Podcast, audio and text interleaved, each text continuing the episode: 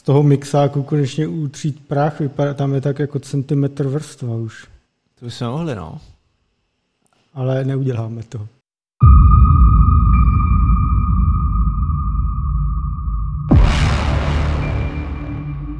Vážení a milí diváci a posluchači, vítejte u dalšího Pepelogic, další letní díl. Čo jdeme? Čo Honzo? Tento díl bude velmi eh, nechutný a upocený, protože venku je asi 600 tisíc stupňů. Ano.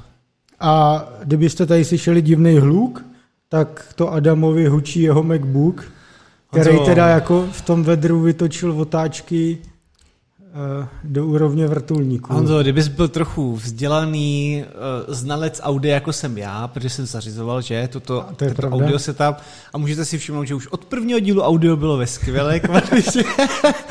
tak, takový, že díky směrovosti, Ano. podle mě by to nemělo být vůbec slyšet. No já to slyším teda hodně a je to kvalitní hukot, no. To je, Je to- fakt je- jako šílený. Hu- Hučí v kládě, no. Ano. No, tak eh, my vám děkujeme, že stále jste s námi. eh, Děkujeme, že jste minule neposlali skoro, skoro žádné reakce. Hlavně na moji mámu. A je léto, no, bude to teď takový složitější. Eh, Dneska máme takový tři o něco větší tématka a takový rychlý blok na úvod, takže asi začneme. Ano. A první, první je Adamův hate, jako vždy. A to je fakt, že my jsme tady básnili o takový mm, jako modif, ne modifikaci, prostě hře Blade of Agony, která je takový moderní Wolfenstein plus Doom a modernizovaná věc prostě. A nějaká lobby donutila autory stáhnout. No, on je to, on je to Doom mod, teda. Doom mod, abych, tak no. abych byl zcela přesný, doufám, že to neříkám špatně, to by potom bylo trapné, že? No, Když se tvářil, že mám morální high ground a přitom jsem debílek. Ale to se stává málo kdy. No nicméně Blade of Agony je výborná hra, uh, plná střílení nácků. ano, a plná satiry a dělání si prdele vlastně ze všeho, co, co v té době existovalo. No a uh, ovšem ozvala se translobby a, mm-hmm. a nějaká židolobby, že to je jako nebo jak to po, prostě nějaká skupina, jako, já nevím, jak se jmenuje, jako židovský různý uh, uskupení, no, ale, ale zase nějaká extremistická menšina, že to je jako anti, antitrans a antižidovské.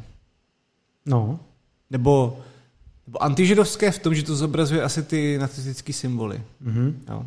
No, ale to je prostě historie, já nevím, ale to, je, to se dostáváme zase opět k tady tomu e, jako rádoby potlačování jakékoliv kreativní tvorby, nebo hmm. nejenom jako herní, ale i humoristické nebo knižní, tak e, myslím, že tímto věcem se nemůžeme vyhýbat, jako historie. A No ono to byla i ta kauza, jak tvůrci atentátů český dokumentární hry nemohli to dostat na Google Play Store kvůli tomu, že tam jsou jako na, na, naci věci, Jo. což je jak si to v historickém dokumentu nejde nemít. K tomu bych řekl jediné, eh, knihy Marxe Ledina koupit lze, Ano. eh, srp a kladivo postavit si sochu můžeš, ale když chceš historicky povídat o v atentátu, o tom, jak, byla, jak to bylo historicky tady, tak eh, to nelze, protože... No. No, to jistě ukazuje na to, jak je ta společnost prostě nemocná a potřebuje nějakou vakcínu na to. Tak, Ano. Takže jsem chtěl jenom jako říct si, jak Počkej, ale ta, dobře, ale ta hra je fakt jako nějak stažená? No teď, právě, to jsem chtěl říct, že jsem znechucen tím, že oni se tomu podvolili, ty autoři. Mm. Protože ta lobby asi, já nevím, jestli byla nějak jako silná, prostě tak ti vyjde nějakých pár článků a tak a Tak to ti dělá vlastně reklamu, ne? Tak proč to stahovat? no, jako? já právě nevím, protože tam podle mě nebyl ani právní základ, aby jako ví, že, že mm. by jako cokoliv uh, jako by bylo napadnutelný, ale oni se z toho nějak posrali a bohužel to Tak je to zadarmo, ne, není to na žádných app storech oficiálních jako cares? No, no jasně, no. To je právě ta sranda. Takže No. oni to dali dolů a nevím teďka, jak to je zrovna dneska, ale bylo tam právě, že jako udělají verzi, která je méně intruziv. Nebo... Takže místo HKče tam budou nějaký jiný, jiný černý Mí- kliky háky. Místo hákáče tam budou Pride fly, vlajky, vole, Jo. asi. Nebo já nevím, co, co, co tam bude, ale To, to, myslím, že to by, to by je uspokojilo asi, translobby. Že by... A počkej, a ta tý translobby teda vadilo co konkrétně? No to jsem se právě nedočet. Já jsem, já jsem jenom viděl, že, že tam byly tady ty jako dva, dva tábory, které na to tlačili. Možná tam, možná v nějakých fázích tam jako vystupoval nějaký voják jako gejsky a jo. dělal si z toho prdel a oni samozřejmě to berou vážně. Protože vtipy na teplý prostě se nesmí dělat, poněvadž uh, nevím, prostě vtipy na kloudu se můžou dělat. Uh, a myslím, že už se dostáváme do divných prostě součástí fungování naší společnosti a je mi z toho blivno, no, tak uh, jsem, jako, jsem trošku překvapený, že Blade of Agony tvůrci se tomu podvolili a budou to nějak předělávat, no, je to jako... A já naštěstí, kdybyste chtěli, jo, já teda nemám žádný mirror, ale já mám samozřejmě tu starou pure verzi, mm a to bude cenější než zlato. No, to něco jak PT na P, PS4, ne? Nebo PS3, jo, jo, jo, jo. nebo čem, jak, jak, se to prodává na eBay, no. Jo, to bylo, to bylo skvělý, jo. No, ale digitální historii už stejně smazat nejde, protože přesně vždycky to někde zůstane, ta kopie, takže... Ano. No, takže tak, no, na úvod. E, dále, aby jsme to vyvážili něčím pozitivnějším, tak Češi uspěli na hackathonu NVIDIA firmy, která dělala hackathon ne třeba na kudu nebo tak, ale na věc, která se jmenuje Bluefield DPU. Eh, Bluefield, eh, DPU je zkrátka Data Processing Unit. V podstatě jde o akcelerační síťové karty, a Nvidia vlastně tohle má v portfoliu díky tomu, že koupila Mellanox, eh, klasického takového dodavatele do datových center. A je to jedna z těch věcí, která žene Nvidia její prodeje v datacentrech, krom klasických GPUček, které akcelerují nějaký machine learningy a tak, tak DPUčko je právě tady na ty síťové aktivitky. Mm. No a Češi z brněnské firmy Grey Cortex Eh, skončili třetí, eh, což je dost dobrý úspěch. A oni vlastně využi- vzali tu, ty, to DPU a používali to na, na detekci a odrážení DDoS útoků. Uh, já, dám, já nazdílím, co oni sepsali k tomu za, za to, jak postupovali. Je to poměrně pěkně jako Eh, sepsaný i s eh, nějakýma ukázkama eh, z nich jako příkazů a tedy, co tam řešili. Je to, je to, je to pěkný z toho pohledu, že oni se snaží využít, abych ještě dal kontext, Grey Cortex je velmi taková slibná brněnská cybersecurity společnost, která vznikla jako odštěpením z firmy AEC mm. a Oni se snaží používat machine learning eh, na právě detekci různých anomálí v síťovém provozu. A je právě pěkný vidět, jak tyhle ty nové hardwary specializované jako eh, můžou eh, tomuhle pomáhat. A obecně jsem totiž zvědavý, jak moc dojde v cybersecurity na úrovni týhletý jako v souboji právě jedných algoritmů proti druhých algoritmů, protože oni sice použili tyhle ty DPUčka jako na detekci DDoSů eh, a odrážení případně, ale samozřejmě tyhle ty možnosti se pak budou nabízet i útočníkům, že, jo? že si prostě pronajmou hmm. instance s DPUčkama nebo si koupí sami, vytvoří si farmičku těch karet a budou ty eh, naopak tohle využívat. Eh, to je samozřejmě věčný boj, který vždycky bude a vždycky byl v cybersecurity, jako kdo má, jako většinou platí, že ten útočník má vždycky o krok jako napřed, protože vždycky spíš jakoby reaguješ, mm. ale pokud se do toho čím dál víc budou pouštět, jakoby, když to hodně zjednodušíme, ty umělé inteligence, které budou fajtit jedna mezi druhou, tak jsem zvědavý právě, kam to, kam to povede. Takže Eh, technické detaily najdete pod videem v popisku, eh, je to, je to pěkně rozepsaný. No.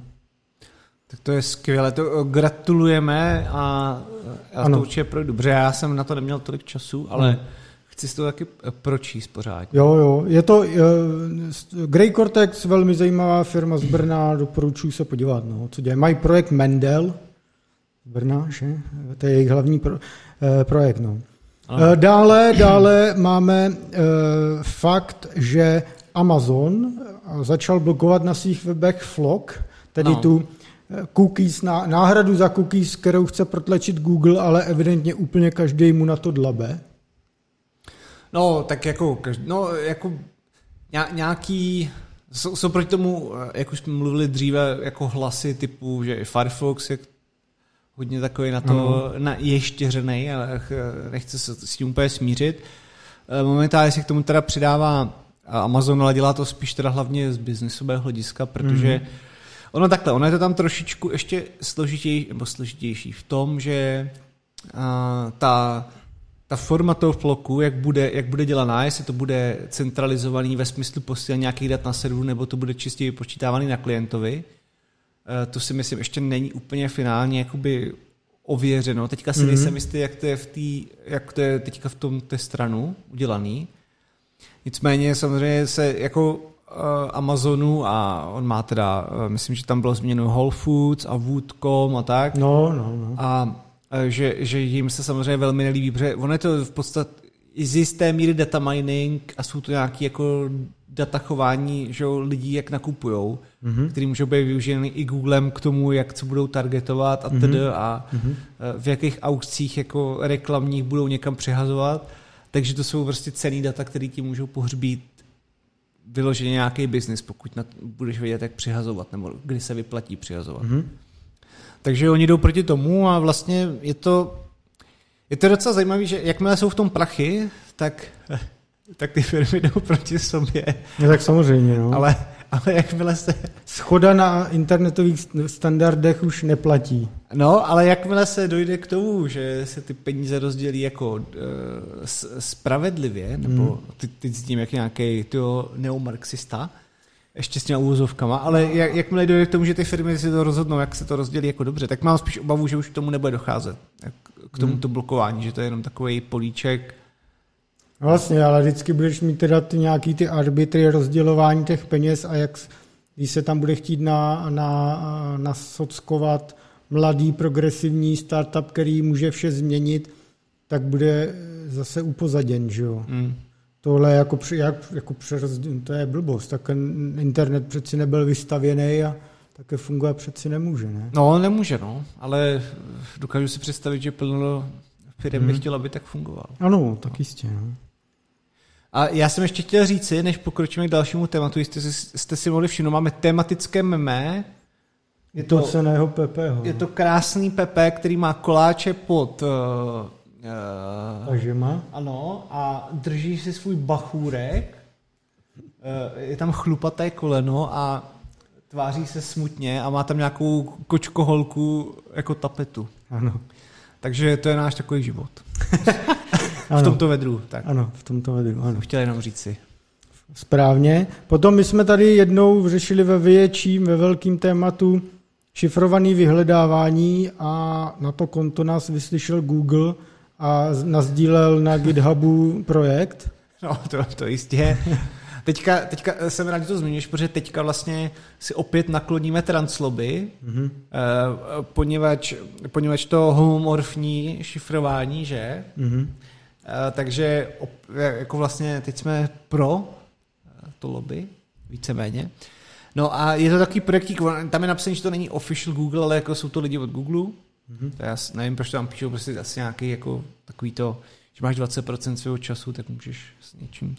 A je to takový jako souhrn veškerých toolů, různých jako algoritmů a, a tak dále, abys mohl vlastně rozjet vyhledávání v šifrovaných datech. No, a. Je, je to na takovým GitHub projektu, takže dáme určitě odkaz dolů, tak se tím můžete, můžete s tím Eh, prohrabat, kouknout se, jaký to má omezení, případně, kdyby vás to zajímalo, tak v nějakým předchozím díle jsme to probírali v delším témátku, ano. vlastně o, o co tam jde a jak to může fungovat a, a co to znamená pro naše data. A myslím si, že je to docela, když člověk má trošičku vhled aspoň do základu, jako kategorizace toho šifrovaného vyhledávání, tak tohle je docela přínosný projektík. A může si, můžete si to nasadit do svých projektů, který používají vyhledávání třeba. No, tak to bych byl docela opatrný. Ale jako... Ale můžete samozřejmě jako. Ano. A ještě máme na úvod jednu, jednu kratší věc, což je private relay uh, v rámci iCloudu. Mm. A to, to vysvětli ty, protože to jsem se nestihl vůbec na to podívat, takže vůbec nevím, o co jde. No mě to jenom zaujalo, protože ono okolo toho bylo takových hodně jako diskuzí a to je v podstatě to, a mám dojem, že to je podmíněný teda, že si platíš iCloud Plus, což je nějaký ten, mm. což já nemám, protože jsem somrák a nemohu si dovolit tyto výdobytky společnosti. Ty máš Proton, ne? No, ano. A Private Relay v podstatě, já myslím, že to přichází s iOS 15, a nevím, jestli to není teda zaměřený jenom na Safari prohlížeč. Mm. A my, myslím si, že to je jak na Macu, tak na, na telefonech, protože oni jak teďka spojou, že ten operační systém, tak už, už plno těch feature je, je možných v obou. A jde o to, že on je to taková kombinace, takový, tak, takový jako kdybych si představil, že budu mít Tor, Tor Network, nebo no. nějaký Onion Router, no. tak no, tak to je to samý, ale jako on je to, jaký bych řekl, víc známý, tak to bych si představil jako Spartu, jako ten stát, jako kvalitní. A pak bych vzal nějaký jako degenerovaný stát, jo. Jako Atény, jo. Já teď nebudu nikoho jmenovat, protože... Ochu, ale tady taky se pouštíš na ten Caleb, že na to má každý jiný názor a někdo naopak bere Spartu jako degenerovaný stát a Aténu jako ten vyspělý. Ne, tak Sparta byli prostě, vole, tvrdý pravičáci, veď. No, to je jedno, prostě jdem dál. Ale, ano, dobře. Tak. A pak máš nějaký stát degenerátů a ty můžou mít nějaký podobný, jako se inspirovat Spartou a to je právě, bych řekl, Private Relay. A on to není zase tak hrozný, jo? Stejně jako ten stát nemusí být špatný, ale má Počkej, takže ty z peloponéských válkách fandil komu teda? Tak jako fandil, to je takový, jako jak fandil, vole. Myslím, ty jsi vlastně v té době ještě nežil. No, nosím, vole, dres, vole.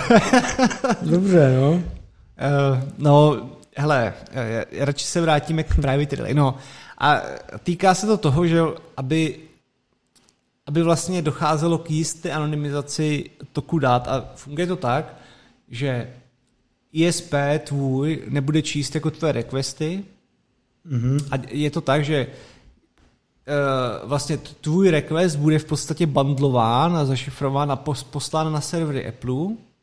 No a tam bude tam, tam to bude odděleno v tom smyslu, že Apple bude vědět tvoji IPinu, kam jakoby poslat zpátky response, ale ten tvůj request zašifrovaný bude poslán nějakému third party někomu, kdo ten request udělá za, za tebe. No ale tak to jsme zase zpátky u té debaty, kterou tady vždycky hrotí, no, že stejně Apple ty klíče... No já si k tomu, no takhle, tady právě je to tak, že, že ty trusted partnery, hmm. Apple samotný nevlastní ty klíče to vlastní ty uh, partneři. Já myslím, že tam nějak někdo mluvil o Akamai, Cloudflareu a tak, že by, že by dělal tady tu farmu těch jako request serverů, který by ti te pak vlastně proxinou přes ty dva skoky, ty dva hopy, ale ono se to nepodobá nic daleka tomu vlastně on routingu, mm-hmm. tak ti pošlou zpátky jako z toho requestu tu response jo. a Apple to spojí s tím, že zná tvůj IP a pošle to zpátky. Vlastně v bundlu. Takže Apple nezná data, na který ty chodíš a ten provide, ten, kdo dělá ten request, nezná tvůj IP. Jaký to bude mít vliv na rychlost delivery? To, to jsem se zatím ještě úplně nedočetl v nějakých jako jasných měřeních. A... Protože Tor má dost zásadní vliv na rychlost. Tor má hodně, no. No, hmm. jako zvlášť, třeba já si pamatuju, moje první zkušenost s Torem byla v roce asi 2000, kdy jsem, no. kdy jsem ve svých to bylo 11, tak jsem nainstaloval to a začal jsem, nebo počkej, to bylo možná později. To já nevím, jestli ještě byl on, ten public client, ty vole. Já vůbec už si nepamatuju, kdy to bylo nějak. Ne, no, nepamatuju, tak, ale no. jako bylo to, bylo to kolem pu, puberty nebo dříve a, a právě to bylo strašnější, protože to bylo pomalý a teďka vlastně ještě to bylo takový, byl to takový dost divoký západ a no a já jsem jel ještě nějakých, no prostě říkal jsem si o to, že mě uchu někdo prostě zaviruje počítač, jo, bych to takhle. Ale, Jo, jo. ale myslím si, že teďka už třeba, když, když se koukám na ty Tor projekty různý, nebo ono, ono tady těch jako on routing služeb už je více, respektive je to docela, mm, je to docela jako populární vlastně platforma, bych řekl Mhm. až, tak, eh, tak se to samozřejmě jako stále a stále zrychluje. Ale máš pravdu, že to není tak rychlý. Není, no. A uh, Zvlášť teda třeba, když to používám v Číně, to skoro nejde. To je jako vlastně nepoužitelný. tak tam tak tam, no, No, tak tam, tam jsou určitě jako bottlenecky Těžký, no. okolo té země, kudy to musí všechno týst, no. Je to šílený, no. no. To. A samozřejmě jako tam je dobrý si uvědomit, to asi každý ví, teda, že to není samozřejmě VPN ve smyslu jako Mm. lokací a tedy, protože jako na, to, že nefunguje někde Netflix, tak to nesprovozní tohle, ale je to spíš jako nějakou anonymizaci ve smyslu jako IP, kde žiješ a tedy. Já myslím, že to je takhle. Já na to mám zase takový názor. Já bych tomu nevěřil. Já, nebo určitě já se, je to služba, na kterou já bych se nespolíhal. Je to prostě uh, tam, tam není žádná záruka toho, že secured third party jako ty No, klíče sdílí zase ano. s Applem, že jo? Nebo, nebo když přijde nějaká jako eh, zase NSA a FBI jako vy- vyžádá si tohle, tak oni to spárují přes nějaký ID, protože máš ID nějakých requestů, ty si párují s nějakýma IPinama a to, takže sice ano, ty dvě firmy nemusí to mít zájemně, Mm. a když je státní složky vyžádají, tak oni to spojí. No, hochu, teďka jsem konečně nainstaloval Big Sur, jak zase začínám chodit trošku víc ven s počítačem, pod, jak se to otevřelo. Ano, má já furt mě po každým, jako několikrát, co tam mám komp mám puštěný, tak mi Apple vyskakuje přihlaš se k iCloudu, protože já nejsem vůbec přihlášený přes jeho účet, to máme na lokále, což se divím, že ještě umožňujou, ale furt mě vyskakuje pop-up v okno, přihlaš se k iCloudu, furt, a jako nejde se toho zbavit. Jo, jo. Takže jako to tlačení na pilu tam je, no. Je to, je to prostě srágora, no. A no. já teda, jako takhle, já si myslím, že to není zase tak špatné. Takhle, kdyby to bylo v dobrých intencích, tak to není zase tak špatný. A já, vole, už se bojím téměř vždycky říct nějaké jasný jako hledisko, protože pak vždycky si najde nějaký právní tým Apple, který má hmm. zhruba tak 3 triliardy dolarů a eh, prostě umlátí tě, vole, Jako jo, no. časem a lidma, ale pro, na mě to působí jako nebezpečný honeypot. Jako, jakože je to, je to tohle, hmm. jako oni to marketují dobře, já si myslím, kdyby to bylo fakt v dobrém, jako, tak vlastně to není špatný, je to docela, myslím, že lidi by to měli ocenit, ale obávám se toho, že to je fakt honeypot, že, že prostě routuješ veškerý tvůj trafik Hmm. skrze nějaký servery, který kontrolují nějaký dvě soukromé firmy, který spolu mají bůh ví jaký vztahy a bůh ví jaký vztahy mají s americkou, jako s americkou prostě governmentem, jo. No by the way, Thor jako takovej, že jde dlouhodobě jakoby sponzorovaný americkou vládou, jako v rámci podpory soukromí a tak. A sranda je, že když se na to podíváš, tak to je jako jedna větev, která prostě v té vládě má na starost tady jaké rozdělování těch fundů, že jo, na dobročinné účely, nebo jak to nazvat, prostě na tyhle aktivity. A na druhou stranu jsou tam prostě ty složky, které to úplně nesnášejí, že jo. Mě by zajímalo jako ty, ty vnitřní bitky, eh, protože no. samozřejmě bezpečnostním složkám Tor jako nevoní, že. No, no počkat, to, to zas já bych to tak jako nebral. Podle mě to je taková, jak bych to řekl, jako za prvý si myslím, že ten funding a vůbec to, to, ten původní vznik je velmi blízký tomu, co jsme, co jsme se bavili minule. Mám takový dojem o té o šifrované komunikaci, která byla vlastně širou operace FBI. Mhm. A ono i v tom Toru jako se to dá poměrně hledat. Mhm. Mm-hmm.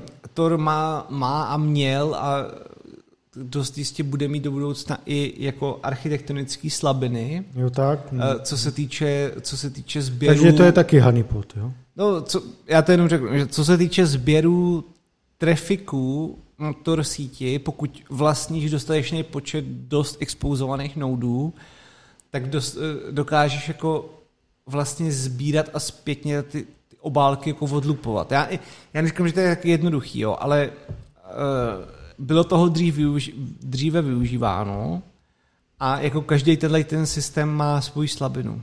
A No.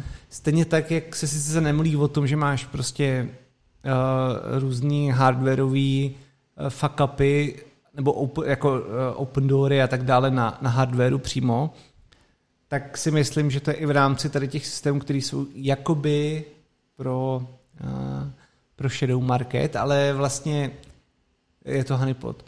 Já neříkám, že to je případ jenom to, ale říkám, že tam ta, jak jsi říkal ty, že, že ta zainteresovanost těchto že tam je, i, i finanční. A proto bych si na to dával jako pozor a, a říkám těch, těch služeb, které fungují na hopování přes mm-hmm. různé noudy, přes různé technologie je hodně, některý jsou více, některý méně známí. Ty, kteří jsou více známí, tak občas mají ten funding jako z tady těch jo. oblastí. A je dobrý se na to dávat jako bacha, trošku si, trošku si to tam eh, promyslet v hlavě, teda proč by do toho tyhle organizace dávaly peníze. Tak. Tím se dostáváme dál k třem hlavním tématům, řekněme. A to je jedno. Eh, asi začnu já, zase to prostřídáme. Ano, Honzo, prosím, začni. Dobře. Eh, já bych chtěl pohovořit o tématu Harmony OS, respektive Hongmeng OS. Prosím pěkně. Uh, abych to nějak uvedl. Asi jste zaznamenali to, že samozřejmě na čínskou company Huawei byly uvaleny sankce americký a to jí přidělalo dost zásadní problémy. Jeden z nich je to, že nemají přístup k Google Services a Google Play a tyhle ty věci, takže jediným, co jim zbývá, je třeba nasadit čistý Android. Bez těch Google služeb, což se ukazuje, jako že na západě nikdo, ne, jako to nikdo nebude používat. Na market shareu je to vidět už hodně. No a Huawei eh, jako mají okay, masterplán, udělat se samostatným, mimo jiné jako v čipech, proto zkoumají RISC-V a tak, eh, ale i eh, závislost, jako co se týče operačního systému. Rozjel se tam právě projekt, který má nahradit Android a nedávno, pár dní zpátky, v podstatě byl releasenutý Harmony OS 2.0, který údajně má být tím jako novým Androidem od Huawei. No jo, jenže eh, kolem toho jsou obrovský zmatky. Co to vlastně je? Protože tam eh, proudí několik eh, jako různých informací, co v tom Huawei vlastně vůbec dělají a co, to je ten, co ten operační systém je a jak funguje a tedy. A já bych tady rád to, do toho vnesl takový insight trošku, vysvětlení těch pojmů. Protože fakt je to strašně takový maglajs docela. Jo. A já jsem totiž byl uh, minulý týden nebo předminulý v Drážďanech, kde má Huawei takový malý čistě výzkumný centrum, ne, ne eh, vývojový čistě výzkum, kde, který spolu založil Martin, Martin Dětský, který ho možná lidi znají z Matfizu, kde mimo jiný se podílel na vývoji Helen OS. Helenka. Helenka, takzvaná. No a on tam právě uh, zkoumá, má takový svůj projektíček na týkající se jakoby operačních systémů, tomu se ještě dostanu. Uh, a má to jako, je to jedna ze součástí uh, právě toho, té náhrady Androidu. No, a teď to jako celý vysvětlím. Takže Huawei se začal vyvíjet operační systém, jako multijádrový operační systém Hongmeng OS. To je prostě v čínštině.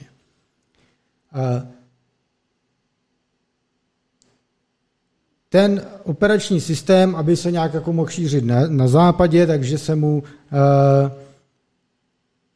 takže se mu jakoby mm, vytvořilo západní jméno Harmony OS. Jo? No, Jenže se ten postupný vývoj tak zamotal, že vlastně to, co Huawei původně prezentovalo, tak jako dneska neplatí, jen to má stejný název. Mm. Jo?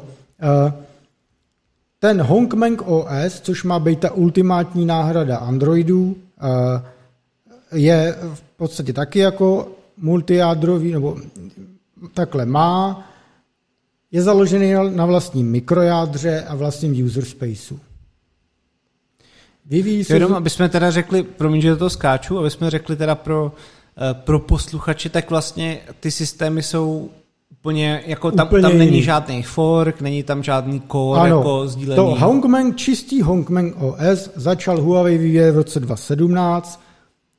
Nemá to žádnou společnou codebase s jakýmkoliv jiným systémem. Jo, From jo. scratch napsaný systém. A o tom Huawei jako od začátku mluvili, to vyvíjíme a to je ta náhrada za Android a za všecko, kterou my si tady jako děláme. Vlastní mikrojádro, vlastní user space. Co mám teda info, tak už se pracuje na třetím přepisu, takže to může znamenat cokoliv. A šlapou do toho. Ale šlapou do toho. A právě v roce 2018 se začalo řešit, jak by se to pojmenovalo pro ty západní trhy. Zvolilo se Harmony OS. Pak bylo zveřejněné, že to má nahradit ten Android, a zároveň, že by ten systém měl eh, být univerzální, to znamená, že by měl jít použít třeba ve switchích, co Huawei dělá, v routerech, v BTSkách a tedy, protože oni toho mají hromady těch krabiček, hmm. tam můžou používat operační systém. Eh, samozřejmě, když vyvíjíš takový systém, tak to není jako žádná sranda technicky, proto asi už ta třetí iterace, plus do toho ta politika přišla a tedy. Huawei mezi tím teda začali releaseovat to Harmony OS, 1.0 a 2.0. No, jenže to, co releasely, to, tak Harmony OS 1.0 je sice postavený na interním jako real-time jádře Light OS, ale není to ten Hongmeng OS. To je prostě na Light OS systému, dáme odkaz. A Harmony OS 2.0, co byl oznámený teď, a má, už je ho možný si nainstalovat třeba do telefonu Huawei, pokud máte a tak, už, jsem, už to mám, už s tím dělám pokusy, tak je v podstatě Linux plus open source části Androidu plus nějaký interní doplňky, který si Huawei dopsal. Takže to taky není Hongmeng OS. Je to jo? matoucí. Je to, je, to, je to ultramatoucí. Ty inženýři v Huawei a tak jsou z toho docela takový rozladěný, jak to ta firma komunikuje. Eh, smířlivě říkají, že je to překlenovací období, než ten Hongmeng OS bude skutečně dovyvinutý a široce nasaditelný. A to je taková ta klasika, že něco chceš ukázat a, a, a všichni ti nahoře ti řeknou, už je to musí být streamlinovaný. To musí být streamlinovaný, ano, ano. Který streamlinovaný, ztratíme všechno, trakci, ale... no? Zhruba tak, no. Uh, to je jako, uh, jako ten uh, to základní teda, jak, jak to teďka je, co to, to Hongmeng OS, to, co teda skutečně má být ten operační systém od Huawei, má teď aktuálně jako prototypy.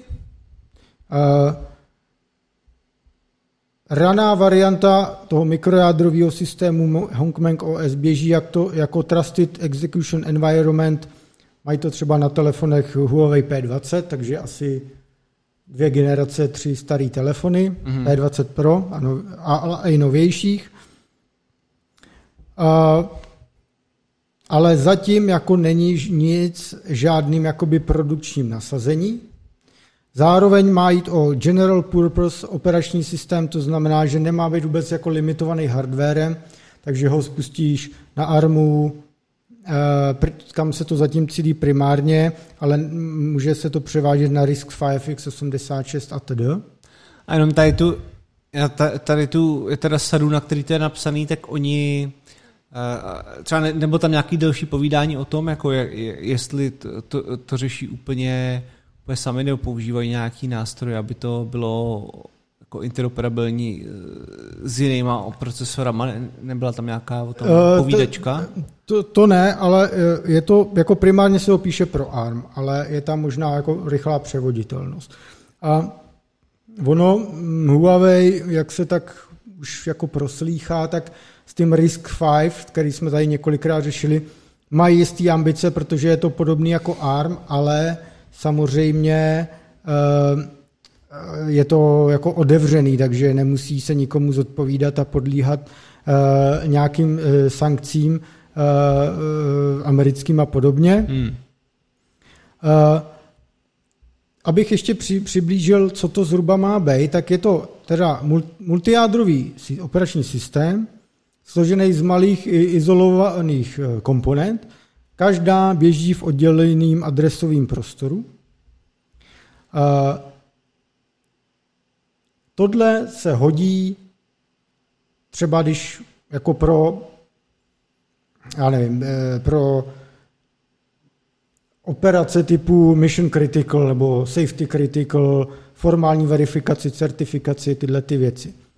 Pak máš ale třeba jako scénáře, kdy uh, ti nevadí, že máš jako monolitický jádro víc. Mm-hmm. Uh,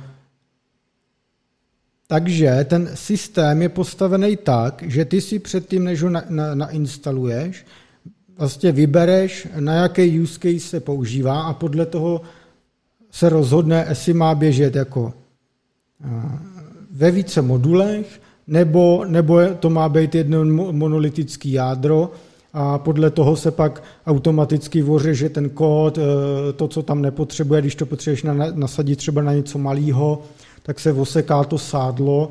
A, díky tomu vlastně Huawei může pak cílit na to, že chce mít jeden operační systém s jednou codebase, který bude moct být právě nasadilný na mobilech, v BTSkách, ve switchích, chytrých hodinkách, chytrých televizích a, a všech těchto těch eh, věcech.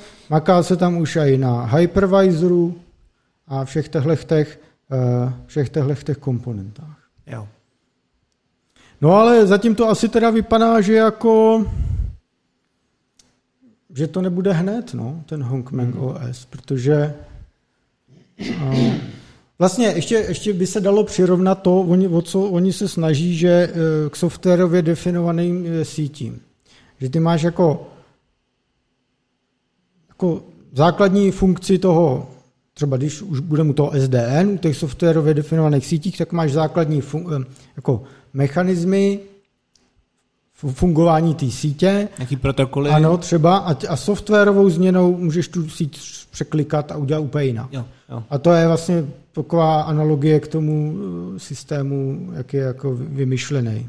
Já jsem si tady, tady napsal dvě takové otázečky jenom hmm. a uh, jenom jestli právě jste na to nenarazili, ale v tom jako chtějí nebo plánují podporovat jako samozřejmě ty play services, takový ty věci jsou, jsou fuč, jo?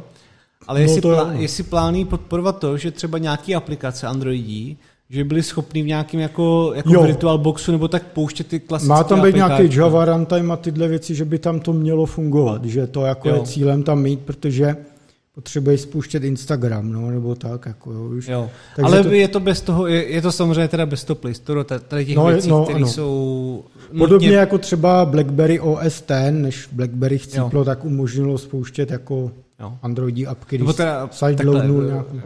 Play services, abych se vyjádřil. Tak, tak, tak. No. Jo, takže korektně. s tím se tam nějak počítá. Samozřejmě, eh, eh, pokud bude chtít Huawei donutit eh, třeba vývojáře pro Android jít na Harmony OS, nebo až to teda bude to Hongmeng OS, fakt bude to Harmony OS, co ty myslí, no, tak oni asi je nebudou chtít asi úplně nutit přepsat to, jako když, když to bude prostě nějaký APK, který mírným pošolichem tam poběží, tak tam šance asi bude. Hmm. Ostatně teď takhle dostávají ty apky do Huawei App Gallery, což je ta jejich Google Play alternativa. Ale jako nebo jaké doma v Číně to asi půjde, že ten trh je obří a Huawei tam má jinou sílu a Google Jasně, tam vůbec no. není a tedy a tedy a tedy. Ale na západě asi tam eh, ta podpora Androidu mm, jako nějakým způsobem no, se být, no. Já právě si myslím, že to, že jako když to, když to nepokazí a dotáhnu to technicky, tak jako to může být vlastně úplně legitimně třetí eh, systém, který může... Tady je právě to zajímavé, že to bude třetí systém, ale který bude který se bude snažit o to, aby byl s Androidem jako stále velmi blízký bratr. Že to nebude jo. takový ten iOS no. versus Android, ale že, že Huawei udělá něco, co jako je jejich, ale s Androidem je, je to velmi zaměnitelný, nebo ano. ve smyslu spouštění nějakých věcí. Což bude tak, eh, protože oni, já si myslím právě, že, že oni to, že i jako z, z pohledu jejich to je vlastně chytrý, protože chtějí jako motivovat ty lidi, aby pro ně vyvíjeli aplikace, mm. případně jako chtějí mít takovou tu tu transition mezi těma systémama jako velmi... Eh, Navíc jako... Huawei prostě si to dělá end-to-end všecko, i ty krabičky, všecko, i čipy, takže taky jako jiný výchozí pozice. Hmm. A my samozřejmě moc dobře víme, že pokusy o to přinést třetí platformu selhaly. Windows Phone, BlackBerry a tedy. Ale tady je jedna zásadní eh, věc, že Huawei má 1,4 miliardy lidí Číně, kde se to může vybudovat a pak posouvat dál. Když to Microsoft přišel mezi rozdaný trh pozdě, BlackBerry no. OS ten to samý. Jo? Takže no. Oni můžou si několik let třeba hrát doma na písečku, který je trh větší než EU plus USA dohromady, když to jako... no, Takže tam to můžou vybudovat a pak eh, se můžou dít věci. Jo, já právě proto taky to jako určitě nezavrhuji a myslím, že z tohohle pohledu to je jako jejich ano. Uh, jejich uh, jako goal vlastně, že udělat natolik uh, důležitou platformu, že ty ostatní ho musí respektovat. A bohužel a podle mě ty sankce americký jen dost jako pošťouchnou to snažení ještě rychleji co dělá, podle mě to nebylo prozíravý prostě, jako, že to bylo steklý rozhodnutí, který krátkodobě uškodí, ale No a tak, a tak, tak to je vždycky, že jo, někoho prostě, na někoho jsi jako ostré a myslíš si, jak jsme to ukázal a on pak přijde za pět let nařachanej Možný s pěti je, no. blondýnama a dá ti do držky, že jo. To je prostě, na, na to tak pozor. ano, někoho to takhle motivuje, no, no. to je pravda, no.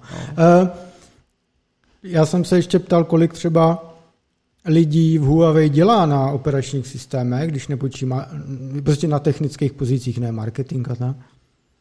A dostal jsem otázku v rozsahu tisíc až deset tisíc lidí. a i tak jako v obojí je dost.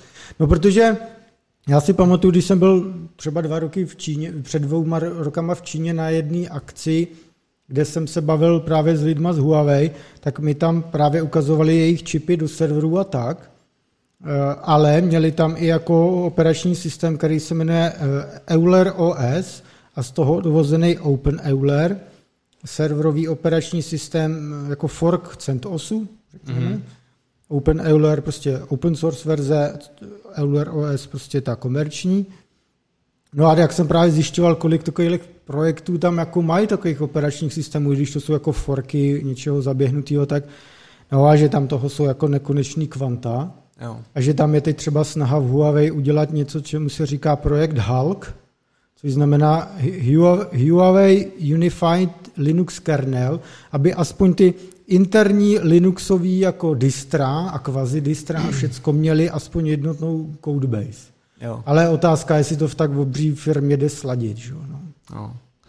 A ještě jsem si tady poznal otázečku, jestli jsi nezjišťoval uh, nebo neodhadoval, jak moc velká investice jako finanční je vlastně takovýhle projekt spustit, a teď se nebavím hmm, tak, o, o, no. o tom následujícím marketingu a tady těch to jsou další šílený prachy, a my se smenujeme tu manpower, prostě, že to jsou, a teď no, říkal jsem tisíce lidí. Ano, t- třeba ten Hongmeng OS mají vlastní na to, jako to, nebo výzkumný centrum v Drážďanech, pak lidi v Mnichově, pak jen Huawei má asi 20 R&D poboček po Evropě, Oni mají asi 90 tisíc lidí v R&D celkově, což je obří numero. Jo.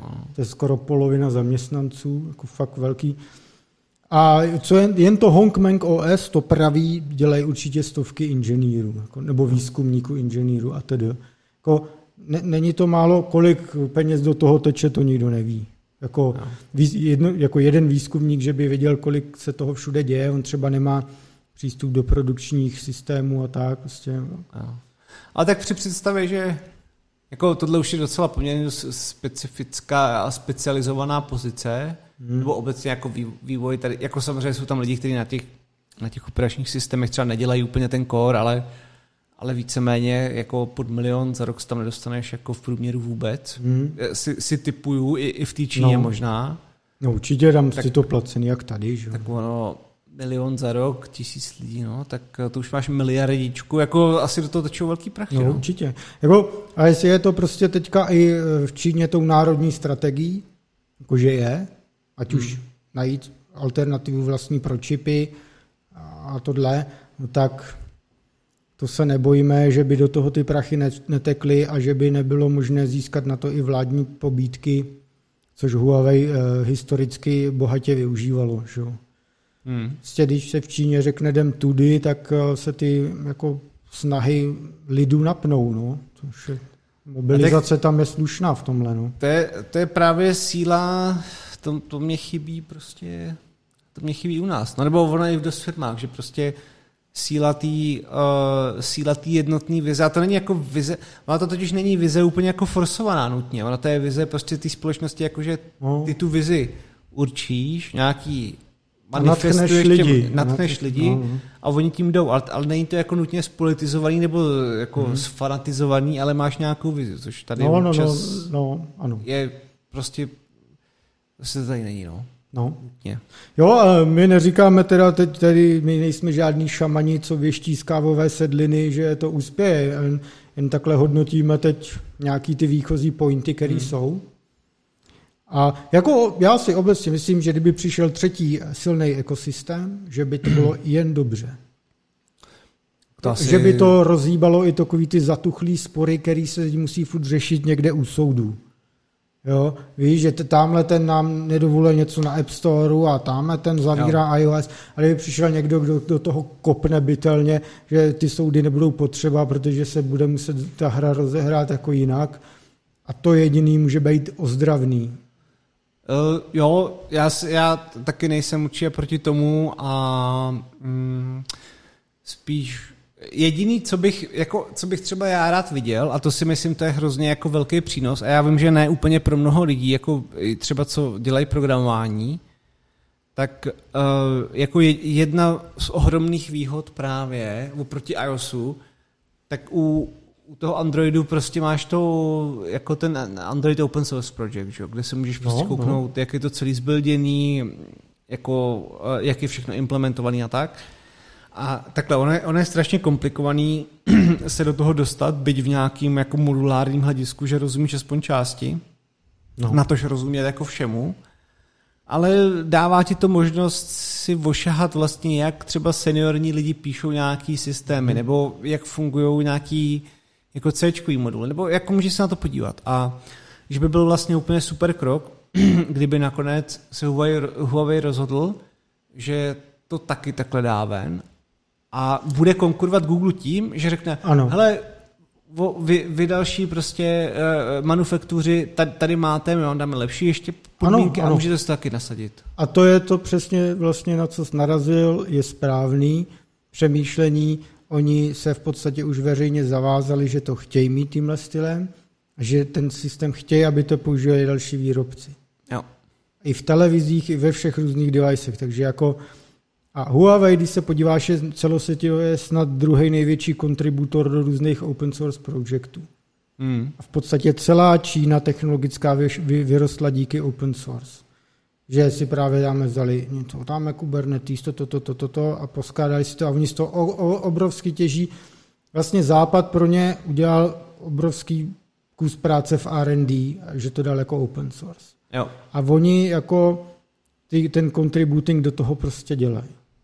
Jo, má, máš pravdu v tom, že, že jsi to zmínil, já jsem to ještě jakoby řekl v kontextu těch teda, mm, jako toho Google a tak, že, že vlastně tam můžou nastat, že to prostě bude dobrý pro všechny, že, no, no. že by to, uh, jako jsem, jsem na to velmi zvědav, kam se to hne a já doufám, že vzhledem k tomu, kolik do toho už nalili asi prachu, hmm. takže se to že se to jako dotáhne byť do nějaký jako eh, vachrlatý takový ty bety, kde budou všichni hmm. úplně pičovat, jo? Že, no, jasně, no. Ale že se to prostě dotáhne, no. Doufejme. Samozřejmě vyvinout vlastní hmm. operační systém ještě v tomhle scaleu je, samozřejmě není prdel. Takže... Pokud nejste autor Temple OS, samozřejmě. Třeba. No. To, to, to měl úplně easy, že? To je, to je pravda, no. No, takže budeme dále sledovat. Ano. A jsme rádi, že tam je i taková to česká stopa. Jistě, to je, to je velmi, velmi krásné. Ano. No a jdem dál a chceš ještě moje kratší téma dát první a tvoje nakonec nebo naopak? Tak já bych dal intermezzo s tím jedním, pak bych dal tebe a pak bych dal na závěr... Jo, ty to nebudeš spojovat nakonec, dobře, no. Nebo Myslíš, že? To je na tobě, Adam. Tak dáme taky, takovou ochutnávečku, když pak ty lidi budou muset, jo, co on tam chtěl říct, tohle, to bylo hodně zajímavé. Dobře, no. A tak uh, mě, mě zaujal jenom Project Wormhole, Ano. uh, což je, což eh, já to vlastně říkám, ono to není jako nějaký achievement v obrovský jako technický, nebo že bych z toho úplně jako byl hotový, jak z toho holografického displeje, jak jsme se bavili. Ale vlastně se mi to líbilo v tom, že já popíšu, co ono to dělá. Ono to, ono to dovoluje sdílet soubory mezi jako eh, mezi lidma v tom smyslu, že ty prostě hodíš něco do webové stránky, Mhm. ono se to nahraje na nějaký jako cloud, je to, je to zašifrovaný, Mhm. ve smyslu, že klíče se generují ve tvým prohlížeči, je to AS-kový šifrování a ty potom musíš, a pak pošleš někomu link, on si to stáhne, s tím, že je to, s tím, že je to streamovaný, takže on může začít stahovat už, co ty uploaduješ. A ten link je validní po 24 hodin a myslím, že po dobu z to stáhnutí. Je to takový mm-hmm. ještě omezený, jo, je to taková začátečnická prostě služba. Mhm. Ale eh, p- proč, proč mě se to líbilo, bylo, bylo kvůli tomu, že vlastně jako ty autoři, myslím, že to byl tyhle, fe, Feroz, se mi se jmenoval, a on dělal na WebTorrentu, mám dojem. A ještě tam byl týpek, to je John, John něco a ten dělal na, na různých jakoby, takových streamovacích jako socket platformách. Jo. Mhm. A mně se to vlastně hrozně líbilo, protože to je taková ta krásná služba a sdílení dat mezi lidma, která je end-to-end šifrovaná, úplně easy na použití z browseru, jo, jen to tam dropneš, dostaneš ten link, pošleš to kámošovi, nějakému pošleš samozřejmě ten, to heslo, nebo se odměníte eh, nejlépe v IRL, aby to nebylo že jo, odposlouchovatelné. A Uh, nejsou tam žádné reklamy, není tam žádný data mining, uh, není tam prostě žádný uh, jako žádný zpracovávání vašich dat, jo, žádný mail, vole, aby potřeboval od těch lidí a tak dále. Uh, No, to je krásné. Jediná věc, která tam je, že myslím, že tam je limit, že když ty fily jsou větší než 5 giga, Mhm. tak musíš mít otevřený ten prohlížeč, že to furt jako jede od tebe. Mhm. Že normálně to valí na nějaký servery a pak, pak tam jsou ty peer-to-peer sdílení, ale že když to je nad 5 giga, tak ty jsi vlastně seeder, jako, jo, jo, jako jo, jo. exkluzivní. Jo. A mně se to právě strašně líbí, protože podle mě tohle je taková služba, že kdyby každý se chtěl naučit programovat a chtěl jako něco smysluplného, ale co je jako netriviální, nebo je to, je to jakoby triviálnější, ale není, není, to na, ale není to ještě takový ten hardcore, vole, aby si jako hmm. mohl za to chargeovat prachy a zároveň jako machrovat, co jsi udělal za službu obrovskou, tak je to úplně skvělý use case. Prostě udělat výměnou službu peer-to-peer na, na sdílení informací se šifrováním, kde ta samotná platforma nemá žádný právo Trochu to zní jako Pied Piper. Eh, No, jo. Ježíš, to si musím dát zase někdy. To jo, no. Jak, jak on se jmenoval? takový White Ten, Diaper. ten, ten klidnej, ten... Erlich Bachmann, nebo koho myslíš? Ten nejlepší investor všech Ne, ne, tak takový ten, takový ten vysoký, bílej, jak, jak byl hrozně takový vyklidněný. Malfoy, no, Guilfoyle. Guilfoyle. Ne, ne, Guilfoyle byl... A to byl ten metalista takový, ne? No to byl Guilfoyle, no. Jak měl, že při změnu, při změně ceny bitcoinu pod jistou hranici mu zahrál takový... Jo, jo, jo. No. To bylo skvělý, no. No, jo, tak jo, skvělý, no. je to, je to, no tak jako není to, není to vůbec ono, ale, eh, Ale mohlo by být. ale líbilo se mi to jako takový hezký projekt, že třeba mně se na tom líbilo to, že je to vlastně šifrovaný a že uh, i ta specifikace je tam popsaná docela jako dost technicky a mně se na tom líbilo to, že třeba kolikrát bych to využil, protože jako samozřejmě najdu si jiné prostředky, jo. ale že třeba něco dělám na telefonu nebo tady a teďka to potřebuji dát sem, vole, a tak dále a ne, nechci se s tím moc zasídat. Mhm. A takhle bych si jenom poslal ten odkaz a, a jasně, jako můžu to dělat přes Dropbox nebo přes Google Drive a tak, ale je to vázaný k tvý identitě, vole, a oni můžou na to data minovat, jo, je s tím prostě, s- s- to je taková anonymní schránka, která je opravdu jako šifrovaná, to vypadá. Ale nejsem si jistý, jestli ten kód je open source někde s podpisama toho, co je v releaseu. To, jsem, to, jsem si, to, to je moje chyba, to jsem si neskontroloval, teď si uvědomuju. To jsem asi měl dělat. A je to ochutnávka na další téma, ale teďka dáme slovo Honzovi. Dobře, já to, já to nebudu mít asi moc dlouhý. Já jen, protože uh, mapuji, mapuji čínský technologický vliv v Česku, tak my jsme se tady bavili o investici Tencentu do Bohemia Interactive, že? A následně přibyla další investice a to, že ByteDance, což je provozovatel TikToku, tak investoval 5 milionů eur do Madfinger Games, brněnský jako firmy, která v podstatě propagovala a ukázala, že na chytrých telefonech jde dělat 3D střílečky s vysokou produkční jako mm, stránkou, grafika a tak. Vždycky je propagovala třeba na konferencích Nvidia, podívejte, jak jde vypadat grafika na mobilech. App Store i Play Store je tlačili, protože to byla ta ukázková jako sranda. No a Madfinger Games díky tomu jako hrozně rychle vyrostly z malého punk projektu do docela nebo jako do větší firmy. A já jsem se právě vypadal do Brna za Markem Rabasem, což je eh, šéf a jeden ze spoluzakladatelů se právě pobaví o tom, proč vzali investici od Číňanů a tedy a tedy.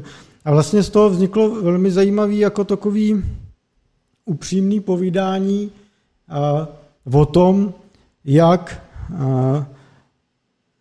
pár pankáčů, co chtěli dělat hry a už hmm. nechtěli být pod velkým publisherem typu 2K, protože oni dělali právě v Brně tam různý ty vývoje těch velkých her. Založili firmu, měli nějaký fokus, byli v tom nejlepší na světě, rozjeli jim se jim to a pak najednou se zjistilo, že nemají vůbec procesy, že vůbec neví, jak to mají řídit. Z toho vznikají toxické jako věci v té firmě, jako divný politický boje, souboje a všecko a najednou se jim to začne hroutit pod rukama a ta najetá firma začala jako padat. No a takže já jsem si pak vytáhl ještě nějaký čísla, že vlastně se loni asi snad poprvé Madfinger Games dostali jako do ztráty a i ty tržby už padly pod 100 mega. A tak jsem se právě Marka Rabase jako ptal, jako to, to, to je všecko jako ten důsledek, všecko to. A právě mě popsal tadyhle to, že to prostě celý jako totálně jako měli náskok před celým trhem. Hmm. Totálně ho promrhali, tímhle tím, že nebyli připravení na ten růst firmy. Přišli PUBG, Call of Duty Mobile, Fortnite, všechny tyhle věci na mobily a najednou obrovsky zrostla konkurence a oni byli jako docela nahraný. A třeba měli na poslední hru, co vydali, jak bylo Shadowgun Wargames, což bylo takový onlineová střílečka, tu jakoby v podstatě prohlásili za neúspěch, ale on mě pak jako říkal, že už za neúspěch, že se tam už tak hádali a takže za neúspěch považovali i hru, co měla 20 milionů jako userů. Něco takového, prostě nějaký, no, nějaký takové numero. A jak to je, jako, že, že měli nastavený očekávání jako no, před vlastně takovýhle jako... A ono to hlavně free to play, takže když ještě získáš usera, neznamená, že ti z něj tečou prachy. A tam ještě byla třeba taky ten faktor, že oni mm, prostě neřešili jako revenue, jako jak, a nějak v tom smyslu, že prostě byli tak dřív tak úspěšní, že prostě peníze byly a oni neřešili, že by mohli používat data na to, aby v tom free-to-play modelu ty lidi líp eh, osailovali a nabídli jim správně ikonku někde tady si kup meč, no já nevím mm. co. Eh, takže to jako neřešili. No takže jako začal covid, tak docela hodně lidí propustili, vysekali to a e, začínají v podstatě jako znova, takže prachy od Bidencu má jako pomoc hmm. v tom letom. A tam je zajímavé třeba to, že o Číňanech jako se říká, o, tady přijdou prostě, všecky si koupí, všecko jako to ovládnu. Biden tam má minoritu, má, nemá ani člověka v boardu a v podstatě chtějí teď vybudovat eh, jako kon, herní konkurenci Tencentu, že mají teď prostě prachy, ambice a td. Mm-hmm. A, pro, eh, a právě to, že teďka Madfinger musí začít e, přemýšlet biznisově, že už to musí fakt dělat na základě těch čísel, protože mají prostě free-to-play tituly, obří konkurenci a tedy, tak musí začít řešit data. No a ByteDance má stovky milionů uživatelů TikToku a, a dalších věcí, které v Evropě zase tak známí nejsou a může může eh, do Brna posílat zajímavé insighty, jak s těma datama pracovat, na co lidi slyší a tedy.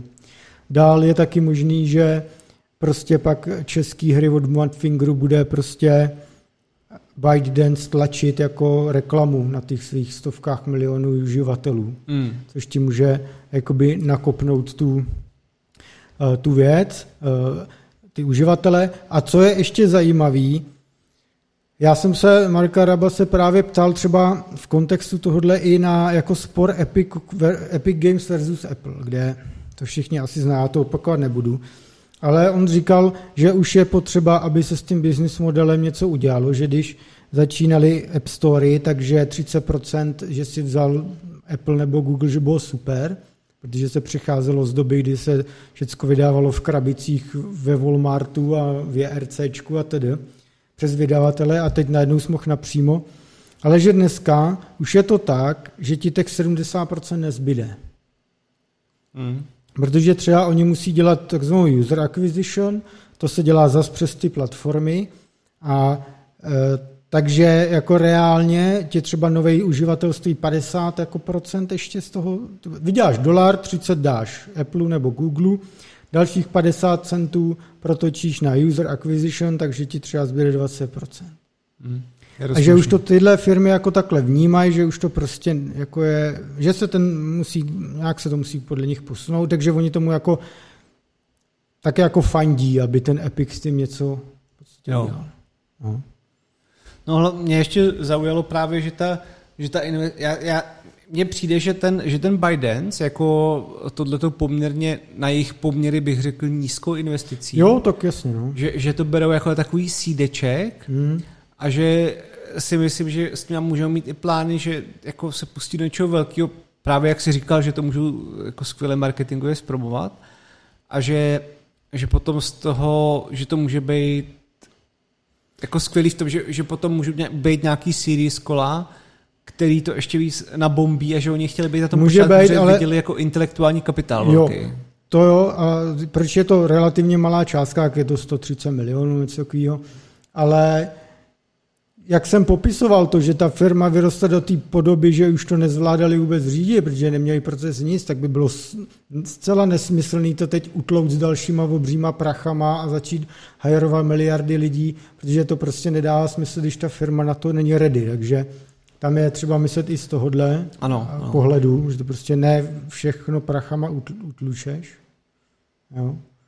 No, to je jako asi tak, co bych chtěl k této čínské investici zmínit.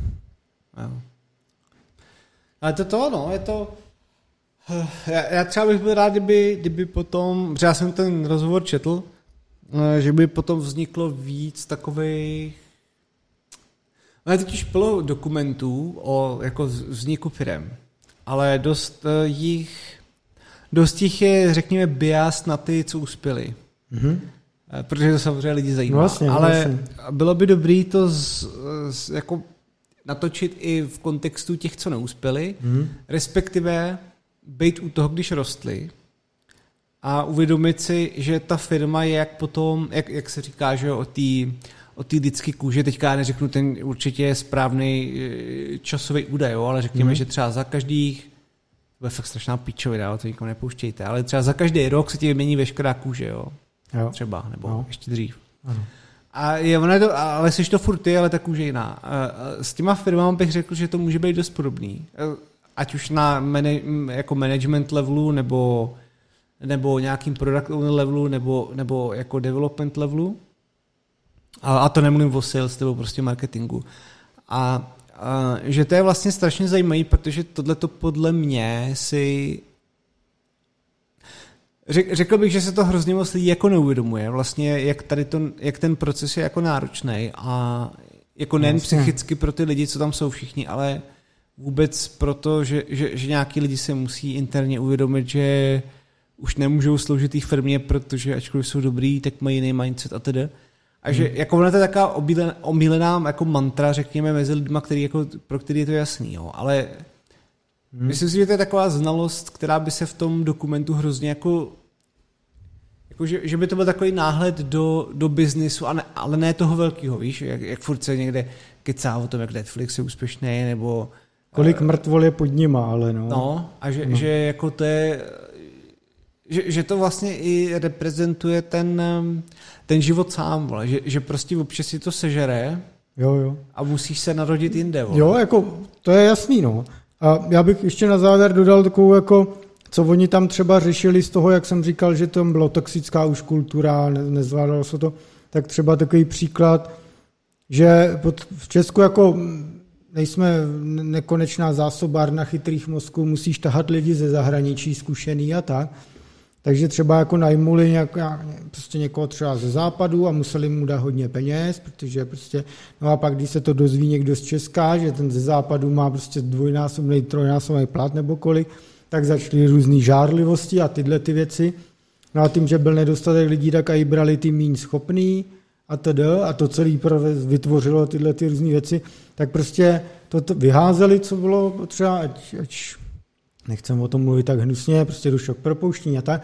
A teďka prý chtějí stavit na základu, že budou i díky těm penězům od bajtenců dávat západnímu člověku, co jsem přišel, i Čechovi stejný prachy, tak znamená hodně, jakože povýší ty české peníze na úroveň západních a radši budou najímat místo tří nůbů jednoho kvalitního za větší peníze, protože ty seniorní lidi údajně stejně nemají čas eh, se věnovat těm juniorním. No to sere, a prostě eh, ta práce tam prostě odvedená není, takže prostě takhle. No.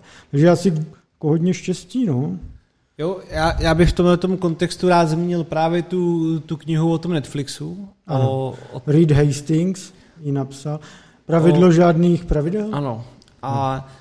Pro mě to byl, eh, jako já, já jsem třeba v tomhle tom žil jako interně celý vlastně život, jako nebo ve smyslu pokud, jak to říct teďka, pokud pokud nedokážu jako obhájit svoji svou hodnotu nějaký firmy, tak ji většinou sám, sám opustím.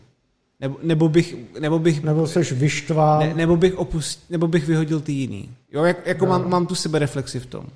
Že jako samozřejmě občas, občas se stane, že třeba jako někdy to skřípe a pak to nějak doženeš a ono to funguje, ale to už záleží potom na nějaký lidský domluvě. Mm, mm. Ale mně se líbí to navržení toho, že právě potom, když jako nějak rosteš a potřebuješ jako lidi, kteří jsou opravdu seniorní a nemáš hmm. čas, aby ty seniorní učili ty juniorní, protože to prostě nejde v tom rychlém rozvoji.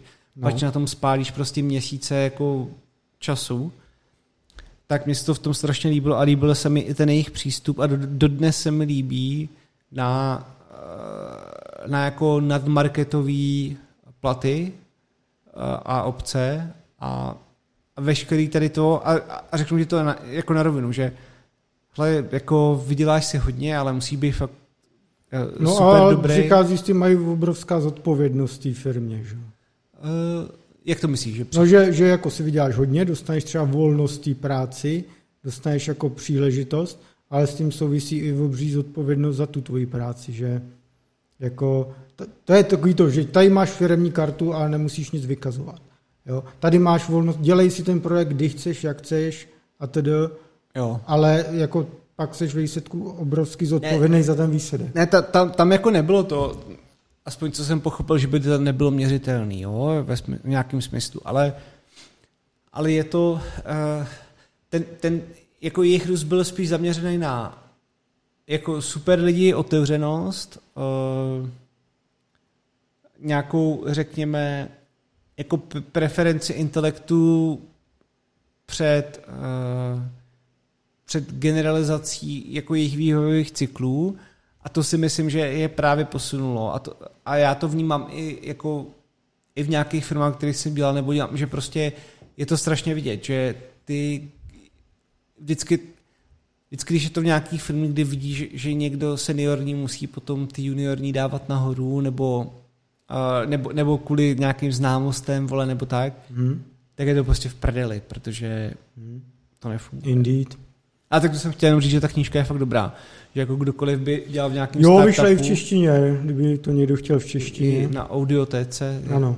A, a že jako... Jako z takových těch šamanských knížek, jak jsou takový ty tak tahle je dobrá. Ale mně právě přijde, že není šamanská. Ne právě, že to může to vypadat, že je šamanská, jako když to vidíš, Jo. ten obál a takový to je, Maria, to je zase něco, ale není, je to dobrý. Ona je právě těžce jako kapitalisticko-pravičácká, že ale tady tě vole umlátíme prachama, ale uchu, jestli nebudeš makat, tak ti dáme velký ostupně až do prdele. A, a budeš muset jako být, No. uh, aby si nestál na místě, tak budeš muset neustále běžet. No, a tak ano. budeš muset běžet o to víc, abys šel dopředu. Tak. A to, to já myslím, že je dobrý. Ono to zní jako, že někdo má bič a, a, a ničí vás, ale ono to je dobrý pro životní vývoj, podle mě. Takže Protože jinak fakt člověk je líný hovado. To je, true story. je to zlý. A to jsme se zakecali ještě teda. Filozofování tady. Poslední To by téma. nám šlo. Poslední téma, no to ano, no. Poslední téma nám e, nazdílela Anita na Twitteru. Anita, děkujeme. Ano. A e, toho se ujme primárně Adam. A to téma se týká projektu wideland.io, což je open source věc. LOL.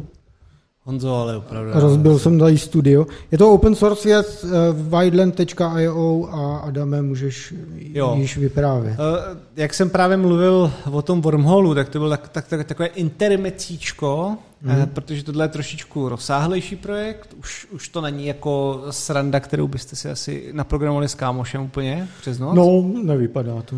Eh, Vydali teďka verzi V01, 0.1. Takže už to není early access. Uh, ne, ne.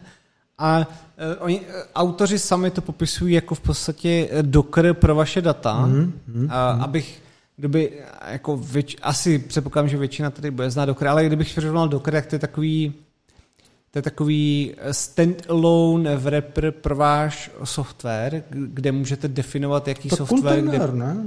No, je to takový, ko- ale ono to je složitější v tom, že můžete kompouzovat i ty, Jo, i ty kontejnery, takže někdo třeba v, v Dockeru vydá uh, nějakou verzi Linuxu nějakýho, Hmm. vy si k tomu připnete váš, váš dokříček zase s vaším tulíkem nebo nodem nějaký verze, na tom běží nějaký backend, tam můžete tak různě jako kombinovat a, a tedy. A tohleto, eh, tohleto se k tomu jistým způsobem blíží, ale je to čistě na data.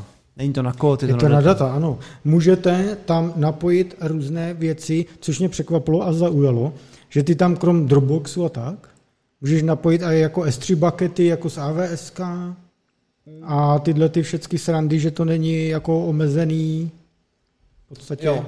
No, aby jsme si to vysvětlili, jakoby ten, ten Wildland není v podstatě, on není nic, on je, on je v podstatě jenom soubor nějakých jako, to je prostě taková, taková platformička, je to, je to jenom soubor jako skriptů, uh, open sourceu a, a možnosti jakýmkoliv způsobem spojovat data z různých endpointů. Kdybych to jako super zjednodušil. Mm, Takže je, je to v podstatě o tom, že já jako user bych si, bych si vytvořil p- první step je vytvořit si Wildland klienta, mm-hmm. nebo Wildland usera, což budu někde já na svém Macu třeba, nebo na Linuxu. A potom udělám to, že si začnu vytvářet vlastní kontejnery. Jo. A ten kontejner to je nějak- nějaký soubor, řekněme, datový. Takže si řeknu, že si udělám třeba kontejner pro mý data na Dropboxu. ano. A vytvořím, uh, oni už tam No. mají připravený nějaký template, takže ty tam zadáš jako parametr třeba nějaký ten tvůj uh, access key, a- access ap- API key od Dropboxu, aby měl přístup, aby ten, aby ten software měl přístup k těm datům, že jo? A to je jeden kontejner, řekněme. Nějak, ho, nějak se ho pojmenuješ. Teď to jako hodně zjednodušuju, já potom ještě řeknu nějaký víc detaily a odkazy na ty, na ty white papery. A pak si otevřu třeba ještě jeden kontejner na, na svůj S3 Ano. a pak si otevřu kontejner na nějaký své FTP soukromí a tak dále. A teďka, co je na tom pěkný, tak je to, že veškerý tady ty kontejnery eh, pod tím daným userem, což jsem, já jsem si to vytvořil, že jo, já mám nějaký, jakoby, já, mám, já, já jsem reprezentovaný jako hash nějakého svého public klíče, tak tady ty všechny kontejnery tvoří, a to může být i firma, jo, to nemusí být jednotlivec, tak tvoří takzvaný forest. A to je, to je prostě soubor veškerých těch kontejnerů Ano, a tak ano. dále, Ano. eh, který, který potom můžete dát nějakým lidem, aby si je vyklonovali v podstatě. Takže je to takový, je to takový, takový g, do, dokrogit, až bych, Dokrogit, řekl, ano. až bych řekl. A, ale je na, tom, je na tom hezký to, že ono to samozřejmě uh, sdílí, eh, ono to samozřejmě synchronizuje i ty data mezi Dropboxem a tím, tím Whitelandem. A ten cíl těch autorů, který je vlastně podle mě jako docela pěkný, je to, že teďka my se dáváme jako vníveč těm, eh, těm eh, jakoby platform providerům. Že jo? Takže eh, třeba odepřed ti přístup Google Drive a jsi prdeli. No. Pokud tam máš teda hodně dat, na kterých ti záleží. A nebo, cloud, nebo iCloud, nebo Dropbox. A tohle, tohle to vytváří jak, jaký, jakousi jako chytrou API nad těma všema data pointama, které existují, všema providerma všech cloudů a tady těch vole pičovin. A dovoluje ti to vlastně to ovládat z jednoho pointu, což je tvůj počítač, Je to skvělý, no. a zároveň ti to dovoluje ještě jiné věci a to je takový, že ty můžeš, on- ono, ono totiž, ta, to, ten přístup na ty data je, je podobně, a oni to tam i popisují v tom white paperu, je podobně dělaný, jako, jako že máš, že máš jako pár, pár klíčů podobně jako třeba eh, na blockchainu. Jo. Jo? A ty můžeš, ale ty, ty díky tady tomuhle a, to, a tomu, jak oni to mají postavený, tak ty můžeš přidávat třeba public klíče jako lidí, případně, kteří mají taky mít Jo. přístup Jo, k jo. daným datovým repozitářům nebo forestům. A ještě, ještě by mě, eh, ty jsi asi možná o to opřel, ale potřeboval bych to přesně, abych to přesně měl vysvětlený. Prostě si na jednom místě začneš manažovat S3 bucket, Dropbox, Jo. you name it. A aby ta konektivita probíhá na, na, jako na jaký úrovni? Přes APIčka? Nebo, já, No. víš co, jestli ti tam pak ten provider stejně odepře přístup? Víš? Já, já se k tomu dostanu. Tak, Good, good. to, ano, to, to je právě taky důležité, já jsem se díval, tam je to o tom a doufám, že jsem to špatně nepochopil, jo, protože ono, uh, to je, taky jsem úplně neměl čas to celý prozkoumat, ale tam, tam šlo o to, že ty, řekněme, že si chceš, abych to ještě, každý user má jedna ku jedný jeden forest a ten forest je nějaká množina těch kontejnerů a jak jsem říkal, kontejner může být tvoje S3, tu- tvůj no. No. Dropbox a tedy. A všechno to je synchronizovaný.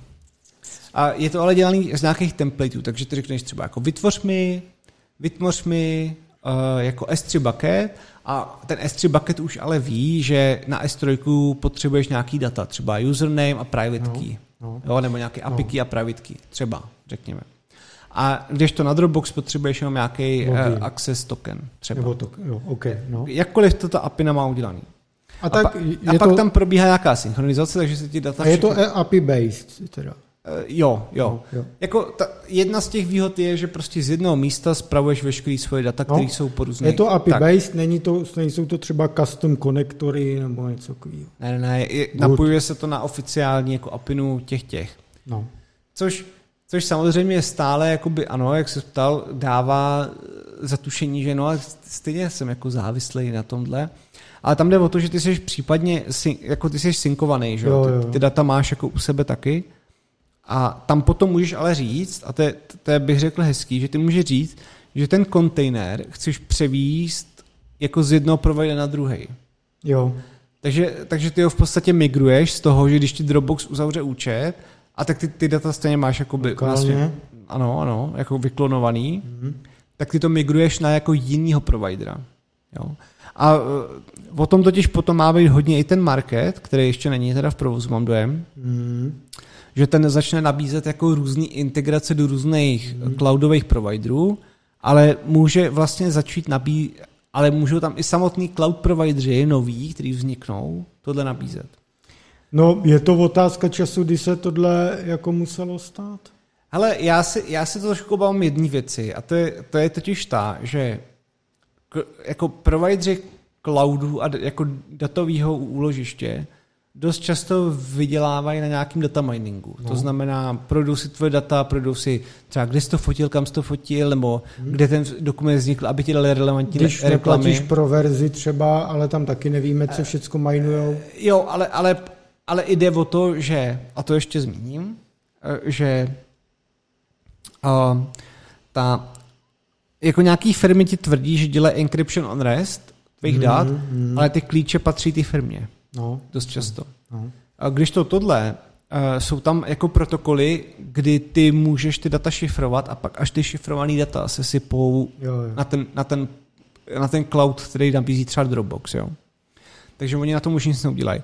A to, čeho já se trošku obávám, jako, jak si myslím, že na to budou reagovat, kdyby to jako mělo velkou trakci, jo, tady ta služba. Takže, že potom Dropbox a Google si řekne, no ale jako my nepodporujeme my nepodporujeme nonsense data. My, potřebujeme, my podporujeme jenom strukturovaný data, který my vám zašifrujeme a potřebujeme nad tím dělat data mining a nějak to jako zaobalí, že potřebují kvůli to bude zase nějaký kec, vole, že my potřebujeme udělat jako filtraci dat kvůli třeba to bude zase nějaký bullshit, jakože Rozumím, jakože dětské no. porno, nebo jo, víš, jo, jako jo. úplně zase nějaký výmysl, aby, aby měli možnost ti data minovat všechny tvoje data a, a tím pádem zakážou klienty tohoto typu, jako No tak to by nebylo jako poprvé, když se takovéhle věci dělo. No. Jako, Tam je samozřejmě je, otázka, jak ty bys potom poznal, že Wildland je zrovna ten klient, který přistupuje na tvůj API, protože ono to je přes e, jako standardní věci. Ještě jsem chtěl jenom říct, že vlastně díky tomu, jak, jak to je řízený, tak je docela pěkný, že Wildland umožňuje, jak jsem říkal, v těch různých manifestech, které jsou velmi podobné těm dokrovým, jak třeba děláš, prostě kompouzuješ třeba docker file, jo, že nainstaluješ tohle, tamto a tak, tak můžeš podobně kompouzovat jako uh, tady, uh, tady, ty, tady ty kontejnery, že sdílí s lidma. Jo, takže mm-hmm. já s tebou sdílím nějaký data, ty nevíš, kde to sídlí, ale ten Docker už no, je to, to je to úžasný. Já nevím, jak to nazvat, jako jaký middleware, ne? Jako, ne ale je jako, takový, je, jako něco... No, je... je tak, broker prostě. Jo, jako myslím si, že ještě, ještě stále... Třeba jedna z věcí, kterou si myslím, že možná byla, nebo ne chyba, že, kterou určitě budou muset udělat, je to, že teďka ta 0.1 je čistě jako eh, terminál, prostě like verze, hmm. což je jako já si myslím, Což je samozřejmě omezující. Já myslím, že to je čistě pro nějaký power user, který si no. na tomhle ujíždějí. A dokud tomu nedáš, já nevím, třeba, třeba když si vezmeš vývoj, vývoj třeba torrentů, tak v této době už jsou torrenty přístupný z pluginů v browseru. No. Jo? A už je to na dva kliky, prostě jo. bum, bum, bum. A, Dokonce ač... i když si najdeš na Pirate Bay torrent, tak klikneš a rovnou se ti to stahuje, že už nestahuješ ten torrent, ale že ten plugin to pozná a rozjede. Jo. Takže je to je, i, i podobně jako komplikované, nebo já zase, nebo ne, nechci říkat, že torrent není komplikovaná, ale jakoby uh, pro normální usera komplikovaná technologie je prostě na úroveň dvou kliků, byť se můžeme zase bavit o tom, že v rámci pluginu Buchy do tě sleduje a jo, taky no, tak jasný, no. to se můžeme bavit jakkoliv, ale dokud, dokud ten jakoby Widland ne, podle mě nepřidá jako UI klienta, který by byl easy, tak to bude dost komplikovaný, protože ono, když se potom podíváš... A tak ty, promiň, ale v této fázi jako ty nepotřebuješ masový uh, usery, ty potřebuješ to odladit a vyzkoušet. No, tak jo, ale že ty to potřebuješ odladit a... Hele, já si myslím, že dokud, a to si myslím jako obecně, jo, u každé firmy, že dokud nemáš nějakou kritickou hranici jako userů, tak nedokážeš odhalit use case, které ti přinesou nejvíc to, peněz. To, to máš pravdu. A chápu, chápu pro odladění těch core issues, úplně v pohodě tohle stačí. Otázka, kolik lidí to bude využívat. Jo, to, hmm. to, Všichni diváci Pepe Logic. Uh, to, je, to je dosti jako... Takže půlka českého internetu. To je dosti, to je dosti možné. A uh, ještě, ještě je tam třeba jedna pěkná věc, že právě každý ten uh, jak jsem mluvil o těch forestech, což je, což je soubor nějakých těch kontejnerů, hmm. tak ty můžeš potom vytvářet různý jako, jako různý bridge mezi forestama s různýma jako access rights. Jo, takže je, je to vlastně je to vlastně fajn ta, ta, ta řekněme, mm, ta řekněme formalizace nebo uh, nebo ta jakoby to zobecní přístupu k datům je úplně výborný, ale opravdu jako nedokážu si představit, že potom to někdo bude užívat v terminálu nějaký ne, tam bude dát, jo, musí to, to být opravdu to nemyslím, klikačka, no. jo. Mm-hmm. A, a zároveň, co se, mi, co se mi ještě na tom líbilo, tak uh, uh, jedna teda z věcí bylo to šifrování, to, to si myslím, že je fajn, hrozně, že, že to podporujou. Mm. Byť teda samozřejmě oni tam potom popisují, jak, jak si musí zálohovat ty klíče, abys nepřišel o přístup k těm datům. Eh, to je taky věc, která by se potom měla, už jsme to jednou dneska zmínili, streamlinovat, aby, aby z toho lidi nebyli vystrašený, že přijdou přístupu, protože to mi přijde, že většinou je trápí víc, než to, že někdo odposlouchává, mm. že ztratí přístup k fotečkám ze svatby. A ještě super věc je, že na těch stránkách je jeden, je, je tam jeden white paper, eh, který se zabývá obecnou jakoby implementací, už, který vznikl už před nějakou dobou, uh, takže se tam baví nějaký, o nějaký případný monetizaci, jak by mohl fungovat ten, ten market a tak dále a, a zároveň se dá kouknout na open source na ten kód a zároveň... Je to, to na GitLabu. Je to na GitLabu. A za, zároveň vám to tam i dává dokumentaci k tomu, že kdybyste chtěli tomu přistup, jako přistupovat anebo psát nějaký tooly nad hmm. tím, hmm. který budou spoplatněný zřejmě nějakýma tokenama, nějakou kryptoměnou, hmm. Hmm. tak vám taky k tomu dávají ty informace. A podle mě je to úplně super krásný, prostě nerdovský projektí. Je. A, a zajímavý zase je to ze Švýcarska, že tam fakt tyhle ty moresy jako mají těžce zažitý, anebo to tam táhne ty lidi, eh, který chtějí vyvíjet podobné jako věci no. do této krásně neutrální země. A nebo je to honeypot. A nebo je to zase honeypot a my jsme tady naletěli jak nadšený školačky. A Anita dostane potom čočku. Dostane čočku. Kokosáka dostane a tatranku. Tatranku a vohníček. To, to je zase násilí na ženách. Tyhle. A to je pravda. Uchu, tak to už, je, to už je třetí skupina dneska, která nás bude návidět. True, true. Uh, a odkazy budou dole, jsem chtěl říct. Jenom, že... No, samozřejmě. No tak to je všechno, ne? Ano, dnes to bylo, to bylo já jsem měl připravené skvělé téma, ho dám příště. A právě, uh, ale říkal jsem si, že když tady byl ten, ten Wildland a uh, právě Warhol, že, že, že bychom si to mohli spojit a že ono těch projektů je hodně, mm. na, tady tu, na tady tu zprávu dát, mm. ale připadá mi, že ten Wildland se možná o to snaží tou jakoby víc strukturovanou cestou, tou hezkou, mm. A je plno věcí, které jsme neprobrali, jako prostě možnosti přístupu k datům a, jako linkování mezi datama.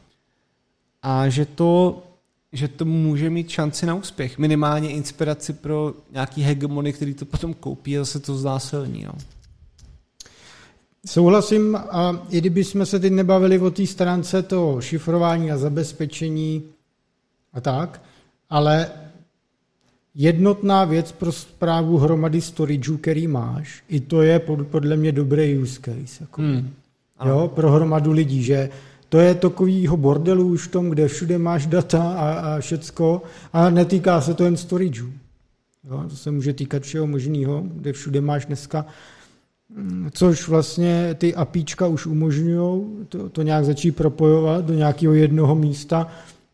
Jsme se tady bavili o té zprávě loginu do cloudových služeb, že ty už taky prošly centralizací do různých toolů. Jo, jo. A myslím si, že je jako prostor i když někomu třeba tak nebazíruje na tom soukromí a tak, i jako centralizaci na této úrovni, že prostě to má na jednom místě. Prostě. Jo, já bych tam ještě k tomu jenom dal, že vlastně tam je pěkný to, že ty můžeš třeba v rámci firmy mít několik tady těch forestů a řekněme, že pro, pro sales oddělení potřebuji sdílet tohle no, no, no, a, no, přesně, a pošlu jim to přesně. a oni mají přístup ke všem těm cloudům. Jo, jo, jo, jo. A je to i, anebo případně můžeš dát multi, jako mnoha no. lidem přístup k jednomu forestu. A neřešíš, že jeden to má na OneDriveu, druhý tamhle jo. toto. Přesně. No. Ale vidím tam ještě mnoho, mnoho práce v té streamlinovanosti. To je krásné ano slovo. No. Hmm. No a takže výborně, takže příště navážím asi teda ne něčím? Nebo... No, ale asi jo, ale dneska jsme byli krátký teda. Tak chceš ještě pokračovat? No, tak já nevím už o čem. Já, no. no tak dobrý, byli jsme dlouhý akorát, je vedro, potíme se. A to je pravda, my jsme... Diváci se taky potí doma. Spocejí tady potnávat ty kaluže, kaluže prostě. Slizu. Kaluže, kaluže pyžma. No, ano. No takže my vám velmi děkujeme opět za pozornost, jsme rádi, že jste byli s námi i v těchto pocených časech. Ano. A příští týden budem, že jo? Jo? Takže příští týden na viděnou čau. Tak jo, mějte se. Čau, čau.